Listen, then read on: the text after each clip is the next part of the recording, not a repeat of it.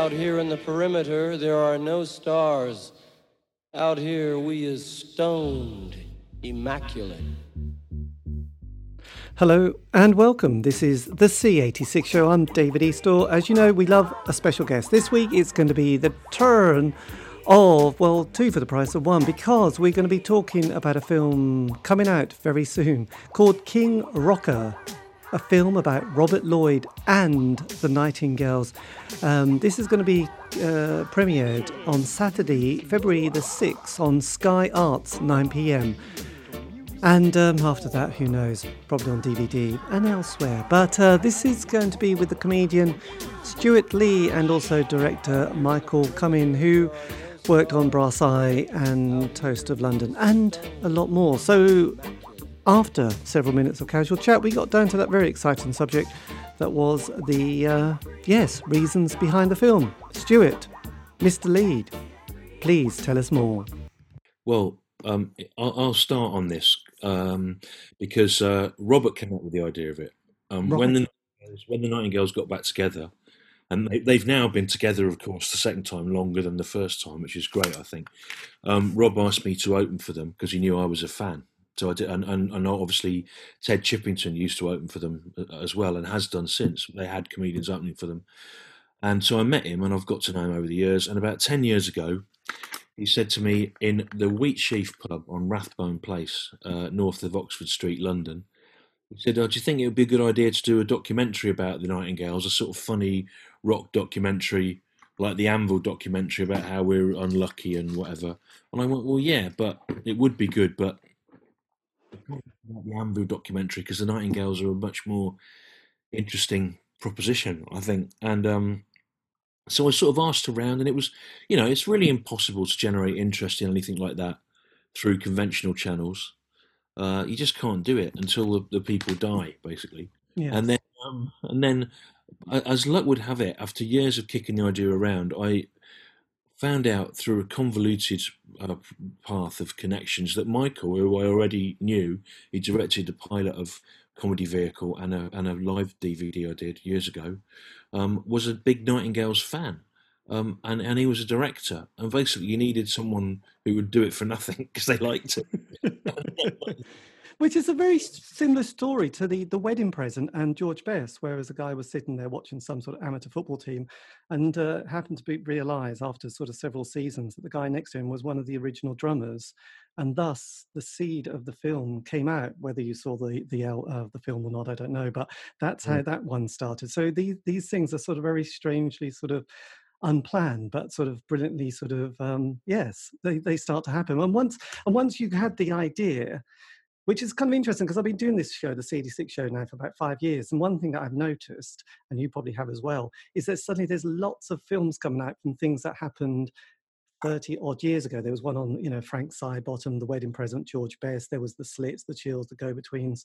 And um, yes, so there seems to be a passing of time, 25 years is what I've got, when suddenly things become a little bit more like, actually, should we just go back there and sort of examine it and realize it was probably better than what we remembered it or, or realized it, it was. Did you have that? Did you have you sort of thought, God, this is a bit strange? We're all suddenly making films about things from that period of time not about the particularly good. It's just that the that you that people like me and Michael reach an age where we have the um the, the connections or the means or the abilities to be able to cover the things that we're interested in off our own backs, uh, even when mainstream media won't commission it. And you know, when it was 20 years from punk, that was happening a lot for that period because um, the, the, people that had been 20 when it happened were now in their 40s and so could, could do stuff about it you know it's um i think it's it's it's sort of to do with that. What do you think michael? Yeah i funnily enough i proposed the idea of a documentary about robert lloyd 30 years ago to the bbc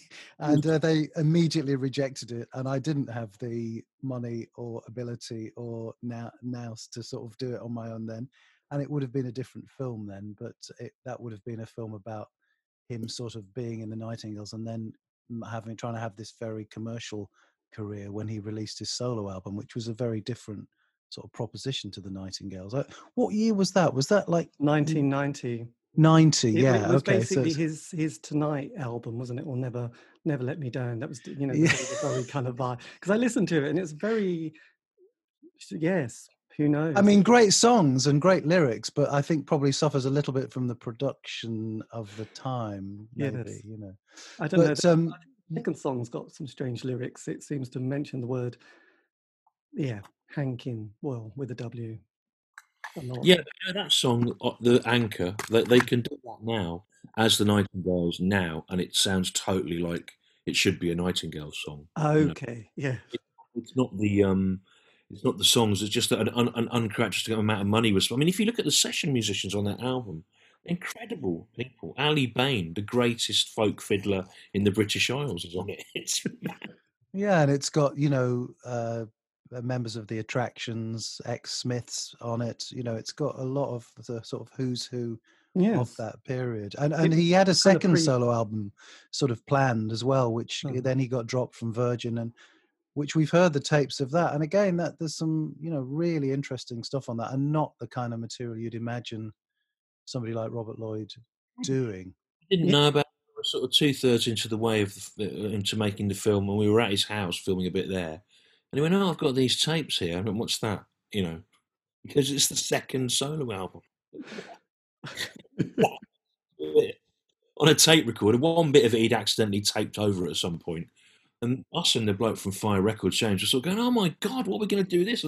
Is has anyone got it not where you've taped over a bit of it? You know, and I think Tank had, who was a guitar in the Nightingales, and so that you know that second album is knocking around now. Something will happen to it. Yes, and making making the film, one of the problems you might have come across, I don't know, is is material from that time because now everything gets uh, you know recorded all over the place. You can't move for for sort of someone recording something, but you realise now that um, looking back, everyone thinks, "Oh God, I wish I'd uh, you know either filmed something which was a bit unlikely because it would have been very unlikely. You know, the equipment wasn't there, but at least photographed it." How did you get around this kind of creative problem or process of making it suddenly a bit more interesting rather than just Robert sitting at home in If there'd been more footage, we wouldn't have been able to afford to license it anyway because we've basically done this on a wing and a prayer. But I mean, there was what there was, wasn't there, Michael? Yeah, I mean, there was actually surprisingly quite a few, but I didn't think there'd be very much at all. We knew that there was this famous arena documentary that was made about John Peel, uh, where he picked two or three of his favorite bands. Uh, I think the Skids, and I can't remember the others, but but but there was some really good footage of them from that period. Um, and so we knew that existed, and, and I'd got a sort of memory of them appearing on this kids' TV show, Razzmatazz, and watching that. And then I wondered if I'd actually just made that up, and I couldn't quite believe that that would have happened, but it had. But yeah, and there was a few other bits we found. I mean, there isn't a, a huge amount. It's funny. I was watching. I don't know if you've seen that documentary "End of the Century" about the Ramones. Uh, I was watching that the other night, and for some reason, because of probably the CBGB scene at the time, there was a lot of amazing footage of them performing really early on. Um, but but you know there wasn't you know really anything of early uh, of the early early nightingales at all and and i believe probably uh, well nothing of the prefects i would say yes. no- But then, then we found this thing where they're on German television, uh, performing on a flatbed truck in a um, in a in a market square. That was good. Yes. And do you sort of looking looking at that sort of period now? Um, I mean, it's kind of an interesting period because because um, you know Thatcher gets in in 70, 79, and then during that early 80s there was a lot of unemployment. There's job seekers allowance, enterprise allowance. So a lot of those sort of indie bands from the 80s, they all had that one year of sort of basically, you know, as long as you had a thousand pounds in your bank account, you could just say, I'm, I'm whatever, you know, I'm a writer, I'm a musician. And the government were like, oh, thank God for that. That makes it all look better. And out of that, you know, all these kind of quite quirky bands like Stump, Big Flame, Bogshed, Pig Bros, you know, Terry and Jerry, you know, they all suddenly appear, don't they? And and obviously the Nightingales seems to have that kind of a lot of them have, have that kind of I hate the term, but outsider quality to them. I mean, when you sort of went back and started the film, did you sort of bring in those kind of aspects of what was happening kind of socially and politically at the time? We tried to because I think it's in a in a way it, the part of the film is a sort of elegy for that lost period where where you know you could go on enterprise allowance for a year. You could there was housing benefit, there was squats. There, uh, you weren't if you had been a student, you weren't in massive debt. there were all sorts of ways round things. In fact, Geoff Dyer has written quite wrote quite a good essay about this. He called it a sort of postgraduate university of unemployment. You know, where you you could sort of become self-educated or pursue your art in the cracks between uh, responsibility. You can't do that now. Everyone needs a mobile phone. Everyone needs a credit card. People are getting unpaid internships rather than going on the dock. It's just that that sort of window that was created in the eighties for music and for comedy, actually. Which even when I started in stand up, it was still that very free world has has gone, and, and the Nightingales and Rob Lloyd very much came out of that. I think. Yes. Yeah, for sure. I mean, I, I um, started as a director on the enterprise allowance scheme decided that i would call myself one and then sort of became one you know. So it did sort of work and it took me off the unemployment figures and all that sort of stuff. But yeah i mean i think when we originally thought about doing the film i think that exactly what you just said was would have maybe been a bigger part of it. But because the story we got so involved with the story and then bringing in this idea of the king kong um, sculpture into the story. There wasn't really room to explore that idea, but it is a it is a really interesting, you know, a whole sort of area on its own, really. Yes. Well, I, I suppose most people wouldn't sort of understand what that was all about. But as you said, there was there was the sort of benefit system which was good, and you know, council tax and housing benefit. So you weren't going to be in debt. You know, you might have you know a hundred pound debt, but it wasn't going to be thousands of pounds debt. I mean, you'd have to have a, a really incredible drug uh, habit. Sorry, when it was the 30th anniversary of punk, um, I think uh, Boris Johnson was mayor of London at the time, and he was part. He was, you know, tangentially involved with this celebration of London, the punk city, uh, and of course that it would never have been that city under the sort of policies that um, people have put in, because it, you, there wouldn't have been the flexibility and the, and the lack of debt, and uh, you know, you, you couldn't have you couldn't have had that kind of thing happening in a modern city. No. And then, of course, you know, off the back of that, somebody like Rob Lloyd starts his own record company, Vindaloo Records, from a pub across the road from his house, essentially. And, you know, within a year or two has got one of his acts are on top of the pops. So it's sort of, you know, that that's amazing that those things could and, and you know, continue to happen at that period. Yes, well, that that's quite a fascinating point because it isn't just the band. He's not just the musician and the writer. He does set up a record label, and I did an interview with him a few years ago, and it was kind of Vindaloo Records that sort of almost mm. stopped him being an artist. Do you, do you sort of cover this also in the film? Because I guess you're talking about we've got a fuzz box and we're going to use it. Who went from just kind of like, oh yes, we'll we'll play a few sort of songs at a you know someone's party just for a laugh, and then suddenly find themselves kind of with their classic album, Bostin' Steve Austin well, I think I think that the group Nightingale actually fell apart because of his commitments to being a rock Svengali. You know, he's quite honest about that, and the others were a little bit resentful about it to this day. That they were sort of waiting for him to finish whatever he was doing with um, Vindaloo as a subsidiary of Warner's and with managing Fuzzbox and whatever, and it just kind of seemed to ebb away in that period. He couldn't do too many things at the same time. Yes, but in, in sort of classic Rob style, I don't think really he ended up making much out of the fact that they then got signed to a major, you know, um, probably in a shrewder time or with somebody else maybe more in charge of that side of it, they might have realized that there was probably a, a decent sort of deal to be made on that. But I think in the end, he sort of let them go, like all great uh, Tony Wilsons do. Yes, but I guess unless you're you're very kind of cunning and clever and you understand what the contracts are, you probably don't understand what you just signed away or in, not have signed in the first place. So going back to the film, did you have it very sort of the narrative all sort of sorted out before you started, or did you just have to sort of you know see what what came your way as it started to de- develop? Oh, we knew that um, there were some distinct phases to it. There'd been the prefects, then the Nightingales, then Rob was sort of a success really with with Vindaloo and, and Fuzzbox and getting a solo deal with Virgin. Then he's kind of missing for the best part of 10 years. And then the Nightingales come back and he works out how to do that in probably a, a, a less damaging way than before. And um, so there was that shape to it.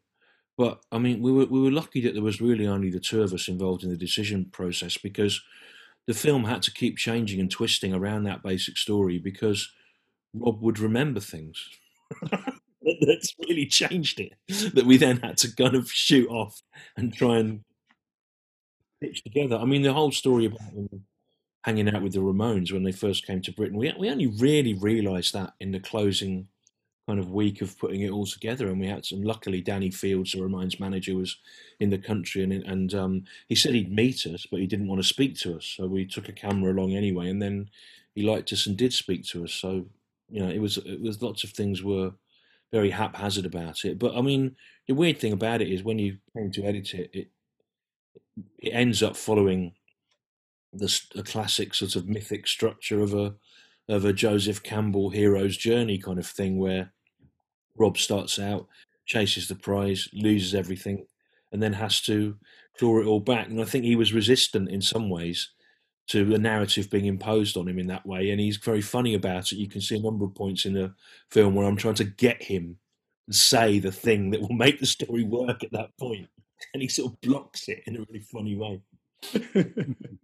I yeah. think the the thing that I found about doing this, so because neither Stewart and I are really, you know, we're not documentary. I mean, I've never really made documentaries before. We've both been doing comedy all our lives, um, which did help to an extent with the film like this. But but uh, what what I've found was very freeing and very liberating, having spent most of my life working with scripts and trying to make jokes work, and was just the fact that it was just us doing it. There was, you know, we didn't really have any particular, you know, we weren't really financed or have executives or backers or anything like that. So we could just, as you said, we could just sort of follow the story and cut a little bit, have a look at it, think, okay, well, it would be good to do that, and then just go off and do it without having to ask anybody's permission. So it gave the film a sort of flexibility and a, and and it enabled us to you know to just to react to things as they as they happen i was just going to say have you actually seen the film david or are you just guessing no, i'm literally guessing on the trailer well i'm just gonna i want to say that you're making some good guesses and good questions because i only just thought shit i bet you haven't seen it and we could have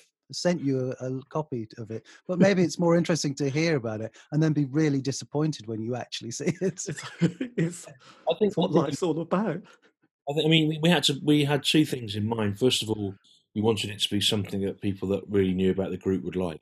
I mean, but to be honest, I think people that know about the group will be just delighted to see all that material collected together.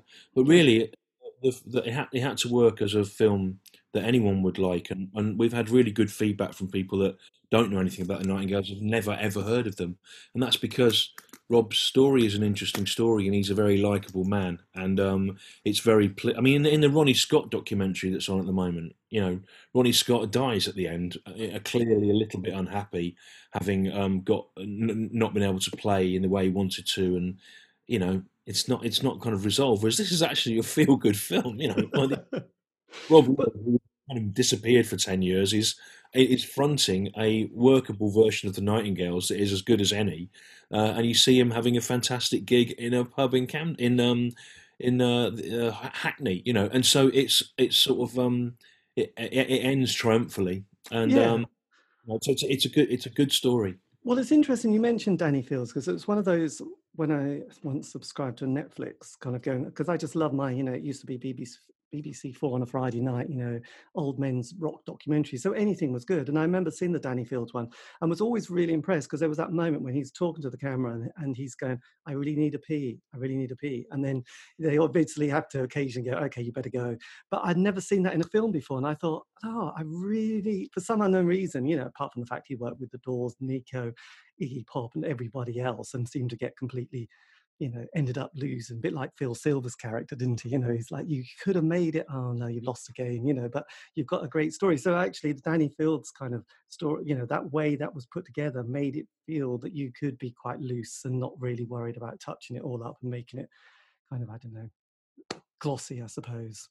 Yeah, sadly, Danny Fields didn't want to go to the toilet when we interviewed him, but uh, we did manage to persuade him to be interviewed on camera and he also gave us an amazing wealth of photographs. The oh, reason why this, just to go back, because you haven't seen the film, the reason why he was in it, apart from the fact that he's brilliant and he's Danny Fields, is we discovered really when we just about finished the film that Rob was one of the first, you know, sort of big Ramones fans in the country. And in Danny Fields' book of photographs about the Ramones, we suddenly realized there's loads of really clear shots of him with the band, hanging out with them. He stayed around with them for the weekend. Danny Fields wrote him a letter, say, uh, you know, ask him if he could, he maybe would run their fan club and all that sort of stuff. He hadn't mentioned any of this to us. We just, you know, it's one of another of those great. Oh, okay, you didn't tell us that. And and as Stu said, it's just a total coincidence that Danny happened to be in London and then, you know, after talking to him, he said, well, you know, feel free to use any of these photos. So there's some fantastic pictures of him and Dee Dee and him and Joey hanging out and joking and, you know, really beautiful black and white photos as well, not just horrible little sort of Polaroids, really nicely made photos. That's what I actually realized doing sort of lots of these kind of interviews with people is the Americans photograph things really well and they've got a great book, you know, great books on them, which I've sort of been interviewing. Because again, it's like 30 years ago, there was like CBGB's or the Mud Club. And you thought, God, they had a really good photographer, or the Texas punk scene from the early 80s. And they went, oh, yeah, we've got this book and these made some pictures. Whereas in the UK, there's like a couple of crappy pictures of these kind of like club nights. And you're thinking, you really it's such a shame that you didn't have a good photographer who just went along for two years and took these photographs. So yes danny fields his book on the ramones is a classic really. Because the interesting thing with the nightingales it does have that classic five year narrative doesn't it? A band gets together they sort of make a sound john peel plays it they get the single john peel session first album things are going well the second album mm, not so good. They realize you know and if any bands ever do america they always come back broken and sort of broken as well as they just hate each other. So the Nightingales does have that kind of interesting story. But then, like you said, there is part two after this strange kind of solo album. Well, yeah, and that that the the the part of the missing ten years that Stu was talking about when Rob wasn't uh, directly making music, he started. He was still in the business for a little while, and he became a video, a pop video producer, and made lots of pretty big uh, uh, pop videos uh, with Stephen, with the the poet Steven Wells was the director, you know, uh, and writer of these things, and um, they they became pretty successful at, at, that and made some some some big uh, videos, and um, so that he did that for a while, and then I think just got disillusioned with the whole lot and ended up as a postman. Um, he, also, got to the point where him and Steven Wells wrote a they wrote a sitcom pilot for BBC Two, and um, they were offered a chance to film it but in between the meeting where they were offered the chance to film it and getting to the pub to celebrate having been offered it, they had a sort of argument about how, how it should be done, and it never happened. It's incredible. In my line of work, just that's the, the ultimate goal would be to get that sort of break, and they just kind of fluffed it, having been given it. It's so unusual. No one gets given that, never. And uh, but he, there's only one copy of the script left. It was in a brown envelope in Rob's house, we managed to recreate it. We did a table read of the episode with uh, Kevin Eldon, Paul Putner, Andrew Neil, Sean Walsh, Bridget Christie, Nish Kumar, the sort of people who'd have been in it if you was casting it now, really. Loads of it was really funny. It's got this strange 10 minutes in the middle of the film, which is a table read of a sitcom that was commissioned, a pilot, but never never made. They just sort of walked away from it. Um, and the end of the end of Rob's video career, we could never get to the bottom of it, and we weren't really able to put it in the film. But it involved um, a video for Richard Marx, which was a soundtrack of the animated film Anastasia, which for some reason he was commissioned to make for as little as possible. We're not sure. Yeah. And the his son told us it ended up with him being thrown out of a moving car somewhere, but we could never really get to the bottom of this enough to put it in. So the missing the missing ten years, we've done our best to cover it, but some of it will remain remain missing. Yeah, and what what you'll probably find is that you you know a lot of the videos that he produced without realizing he pro- produced them. You know, there's a famous St. Etienne one and various ones that when I saw it, I thought, oh, yeah, I remember that. And then, of course, you find out he was the producer of it. yes. And you must feel doing this and having that loyalty, especially to the sort of that sort of musical scene in, in the UK, was that the music they're now doing sounds, I think, is probably better than it did than what they did in the very early days. It it sounds almost more like Captain Beefheart with John Drumbo French on drums, basically. Well, I, I, I really, really love that first album. You know, Pigs on Purpose. Um, uh, although, uh, it, uh, uh and what I think they're doing now sounds like that, but with a more muscular sort of uh, production. And and um, you know, there's there's a really great opening sequence where Michael cuts between the arena footage from 1980 and the most recent live footage we've got of them, and it does work really well. It's different, but it is part of a continuum, and uh, you know, and and there's a live footage we've got from the last gig we shot of theirs that is just um, superb, and and, it, and it's not like some documentary about a band that come back and do a tribute to their old an old version themselves. There's still an ongoing concern coming up with new stuff, and um, that's a really important part of it. But yes. I think I don't. They don't like all the best ones. Those groups they don't dwell in the past. It saves them having to learn the old stuff as well. well, I remember Robert saying when they came to the Norwich Arts Centre on that tour, probably two years or three years ago, they weren't going to play any of their old stuff because it's like they were just bored of it. And you can understand as an artist why you wouldn't, you know, as a comedian, you wouldn't want to do jokes you did 30 years ago. So why would you want to do them now? Yeah, and I think also because you know they weren't this hugely, hugely famous brand, it's not going to have people screaming for you know track three on Pigs on apart from me and Stu. But uh, you know, um, it's nice when they occasionally do. And in fact, when we filmed them, they did do I think one old one, and it was really interesting just to see that that as you say slightly more muscular version of of um, of what they were. But the, yeah, I mean, they are. It's great that their their stuff is you know does sound different now. But there is something. There is some DNA, obviously, apart from Rob, and I think part of it is maybe to do with they've always had really interesting drummers, the Nightingales, drummers that play in slightly different ways to normal drummers. Um, hard to put finger on it, but you know, originally Paul uh, Apperley and, and Daren Garratt and and now Fliss, the, the, there's something you know that that that that through line does continue in some way through the the rhythms. Yeah, yes. that they're not really fixed to a particular thing. I mean, I know this is a C86 podcast, but Rob, I think Rob was asked to go on this tape and didn't for some reason. They're asked that there for some reason. he wouldn't appear on it. Yes. You know, he well, never things, and he and he rejected punk in '79. He was immediately disillusioned with it. In fact, in the in the film, he says about their fourth gig, they ended up on the uh, the White Riot tour with the Clash, and they were so disappointed with the pop stardom aspect of it. They weren't expecting the Clash to behave like that. That he said they, he was immediately disillusioned. He was fast tracked into disillusion, and he thanked the Clash for that. Otherwise, he might have spent years believing in the punk ethos. So he wasn't a part of that. He didn't um didn't didn't want to contribute to C86, even though loads of the bands on that would talk about people like the Nightingales and the Fire Engines and Joseph K as being their sort of spiritual forebears. And um, then uh, he, he, cleverly managed to avoid the Britpop scene, which he would have been a perfect fit for if he'd managed to get that that um, Virgin career over the line. So in a way, I mean, he makes a much better Julian. When I met, I met, I interviewed Julian Cope a few times, and once he said to me, "You have to get through being a has been, and then you're allowed to become a legend." And I think is a legend because he's never been a bean, right? See, he wasn't even a bean, so he didn't have to become a has been.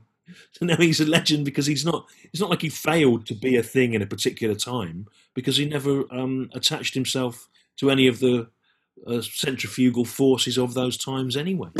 Yes, well, I think that that that sort of five-year narrative thing is quite interesting because most bands don't make it beyond it, and they don't suddenly have any ability to know what is coming next you know they they have that two years off and then the next wave of kids the 16 to 18 year olds say they want their thing and they don't particularly want to hear somebody else's thing that that's you know five years old because you just think when i was growing up you know when i started becoming obsessed with top of the pops in the early 70s looking back i think god the, the beatles had just finished but they felt like they were just completely gone. It was all you know it was sweet slade gary glitter so you don't you don't really want to sort of worry about what paul and john is uh, having for breakfast do you you want to be in gary's gang basically nothing was archived and the past wasn't as accessible as it is now but I, but I don't know if that idea that we go through different phases is the way that young musicians feel today because everything is available to them. So they they kind of all things simultaneously, and they can take a little bit of all different things without. In in, uh, in, in you know the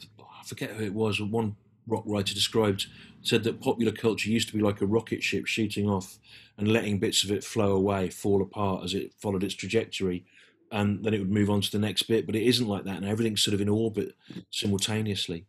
And I mean, you know, you you get you get you get groups that sound like they're from this, don't you? And they've chosen to be to be that, and uh, it's um it's uh kind of confusing. It is confusing. So after Ted Chippington, Shirley Collins, now the Nightingales, and Robert Lloyd, do you have any? You know, now you've done this film, are you like, God? Well, I mean, I mean, not the Shirley Collins film wasn't me. It was Fire produced it. I contributed to it. Um, I mean, me and me and Michael have been talking about if there's if there's an interest in this, what would go well. And the, the difficulty is this was a real passion project for both of us. So you have to find if you if you're not going to be funded, and you're going to have to find the best part of two years of your life to um, particularly who edited it in that shed there that you can see in um, Northamptonshire which I mean, probably probably put the most individual time into this film uh, of anyone. In fact, he may have meant spent more time looking at film of the Nightingales than the Nightingales have actually spent performing. I'd say that was probably true. Yeah. the other problem is, of course, as you mentioned in the beginning about all the documentaries, there isn't really anybody left who hasn't had a documentary made about them. In fact, I think there'll be a time soon when everybody will have had two documentaries made about them. And then where do you go? Yes. Well, I don't know. I think you know. I think the '80s. You know, you've you know, we live through it, and then you move on. You do your thing, and then suddenly look back. Not necessarily with you know huge you know rose tinted sun- sunglasses and think it's wonderful, but it was just a very interesting time. So there were all these weird and wonderful bands that just wanted to sort of get together, do their thing, get a John Peel play, possibly a session, and then it was like, yeah, that's fine now, move on and do you know other things. So there, there are you know I've sort of realised there are quite a lot of artists, and a lot of them have sort of got on with their lives and then have sort of come back, like the Wolfhounds or you know Davey from the Brilliant Corners, and are still enjoying playing music, and the and you know the Fuzzbox, you know members of them are still coming. So so there is a sort of actually we really did love it, but it just wasn't going to pay the rent, so we had to do other things.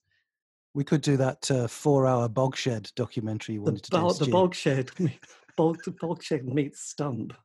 the Bogshed's not not not available. Uh, you know, you can't download it. It's not on CD. I mean, it is I can, well, it's probably to anyone not who's not already a subscriber to this podcast, that sentence would sound. Like, I can't believe Bogshed is not most available, but it is amazing what isn't available. I mean, it is amazing what isn't available. Particularly, you know, I mean, I mean that period, that period, eighty six. when I got a lot of it was I got things on flexi discs. You know, the most perishable format that ever existed. It could a fold could ruin it, but um, yeah. Mean, there was, I mean, a lot of people have done, you know, good sort of archive work on it. John Robb written wrote a very good book about that period and those sorts of groups. There's some good compilations. In fact, Daren Garratt was behind one of them. I think compiled one of them. The old old um, Nightingales drummer of that exact mid '80s sort of scene. But yeah, I mean, it is amazing what's what's missing. I mean, there are there are people that are less well known than the Nightingales, like Bogshed, Bogshed, or the Nose Flutes, or other other progenitors of that Birmingham scene. Eton Crop, the Dutch Nightingales, you could do that. But uh, well, they actually had the Nightingales franchise for Holland. yeah, they farmed out in Europe. Well, that's how it's going to work now when no one can travel there to work. Yes. And did you? I mean, growing up in, did you grow up in Birmingham, by the way? Uh, I did, yeah, but I didn't yes. in that period. I didn't see in that period. I was just a little bit too young to get into and to get to the sorts of places that they were that they were playing, really, and uh, which I regret enormously. I started going to gigs in about 82, 83, but to get into a pub in Moseley at 14 might have been a bit of a stretch because the Quaker licensing rules of Birmingham were quite uh, strict. Yes. No, I just coming from Norwich, where we didn't have much of a musical scene. It's interesting that there was all these indie bands that you know from the very things, the Cravats, to the Nightingales, the you know Terry and Jerry, and um, you had the Higgs, you had the Higsons, didn't you? We, we, did have the Higsons, but you know, and Serious Drinking and the Farmers Boys, but it wasn't, yeah. you know, it wasn't, you know, it didn't seem quite so sexy as I saw. I did see the very things, and that was a very that was a really inspiring night. You know, it was very theatrical. They had a guy on t- on stage who sat on a chair just staring at a television tuned to static for the whole of it, and I thought that was really exciting. But I didn't see the cravats. You know, I've seen the cravat now, but I mean, yeah, there was a, a Birmingham. I mean, partly one one angle in the in the documentary is that Birmingham's not very good at promoting itself. Uh, you know, the the punk scene and the post punk scene of Manchester and Liverpool had they had their spokespeople like Paul Morley or whatever, or uh, Tony Wilson, but um, Birmingham didn't really have one of those figures, and it didn't really have a record label that represented the city. And um, it did it does, and, and, historically the people are very sort of self-facing and modest, and um, like Robbie's, you know, they, they wouldn't sort of sell themselves. And there were loads of great things from round there, but they're never from round there from that time. But they're not really remembered as being part of a movement or part of a scene. Yes, Eric's. That was the thing, wasn't it? Liverpool's famous for. Liverpool, yeah. Well, um, I grew up in the middle of the Lake District, and we didn't have any scene at all. Um, we used to get uh, five hand reel used to come, and which who I loved, but um, but yeah, you know, you, that's the sort of local arts centre stuff. But um, but I did see the Nightingales a couple of times, but only towards the end of their their sort of good old country way period and the Vindaloo Summer Special, which was quite a gig when they all rocking with and, Rita. We loved it. Yeah. Well, that was their sort of almost nearly, you know, and there's a bit which we did include in the film where the guitarist uh, Tank talks about how that very nearly, you know, that was nearly bound for Top of the Pops, and then there was a video ban the week that that was going to go, and um, because of that, the video didn't get played, so it just was shy of the getting on Top of the Pops position. But he made a sort of interesting point, I think, that you know, if that had have been a, a, hit, then they would have been forever labeled as that sort of one-hit wonder band who did that sort of novelty record. And perhaps a good point that maybe in the end that would have they would have been known as that, whereas now they're sort of free to to be whoever they want to be. Yes, I, actually Richard Strange once said the same thing. He was they were two years too early for punk, so they missed it. But he's kind of relieved because otherwise he would have been on the punk circuit doing all those punky things that you still do 40 years later. Produced on purpose, of course, which is strange. Produced the first Nightingales album. Oh, that's true. For a start of a 10. Anyway, look, um, this is brilliant. Thank you ever so much for this and looking forward to seeing the film, which well, is going to be on Sky. I'll send you one now. Brilliant. Okay then. Well, thank you. This is um the Zoom thing's going to you know crash out as you probably realise as you're probably Zoom veterans, as we all become. So anyway, look, thanks, and looking forward to seeing this film. And uh, yes, sixth sixth of February, Sky Sixth of February, nine Sky p.m. know, we can all subscribe to Sky Arts without subscribing to it with money. Yeah, it's free. It's free. God, what? That's Take care. Thanks a lot, Michael, and thanks, Stewart. Right. Bye bye. Cheers. Bye. Indeed an emotional goodbye. And that, dear listener, is the end of the interview. A massive thank you to Michael Cumming, director, and also to Stewart Lee for giving me the time for that interview. Um, as he said, the film King Rocker going to be on Sky Arts Saturday, the 6th of Feb. 9 p.m. and um, I have now seen it. It's a classic. If you love uh, music documentaries, this one will not disappoint. And no, I'm not just saying that. Um, right. Oh, yes. If you want to contact me, you can on Facebook, Twitter, Instagram, just do C86 Show. Keep it positive, otherwise, don't bother. Um, yes, seriously. And also, I've done lots of interviews with uh, hundreds of people around the world that is the C86 indie world. Um, yeah, you can find those on Spotify, iTunes, Podbean, just do C86 Show. Anyway, look, I've got to go. So have you. So um, stay safe. Have a great week.